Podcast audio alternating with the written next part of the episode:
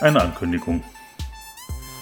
Die Veranstaltung im März, die ich vor der letzten Folge so vollmundig angekündigt hatte, die musste leider krankheitsbedingt ausfallen.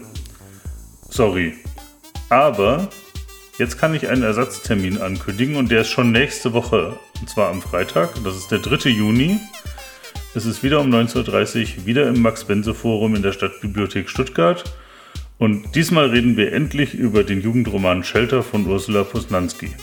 Und wo ich gerade dabei bin, kann ich auch gleich den nächsten Termin nennen. Der ist am 22. Juli. Das ist wieder ein Freitag. Und dann reden wir über Der lange Weg zu einem kleinen zornigen Planeten von Becky Chambers.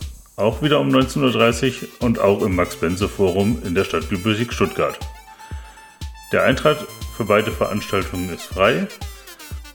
Beide Veranstaltungen sollen aufgenommen werden und kommen dann hier im Podcast, wenn alles klappt. Tschüss, bis dann.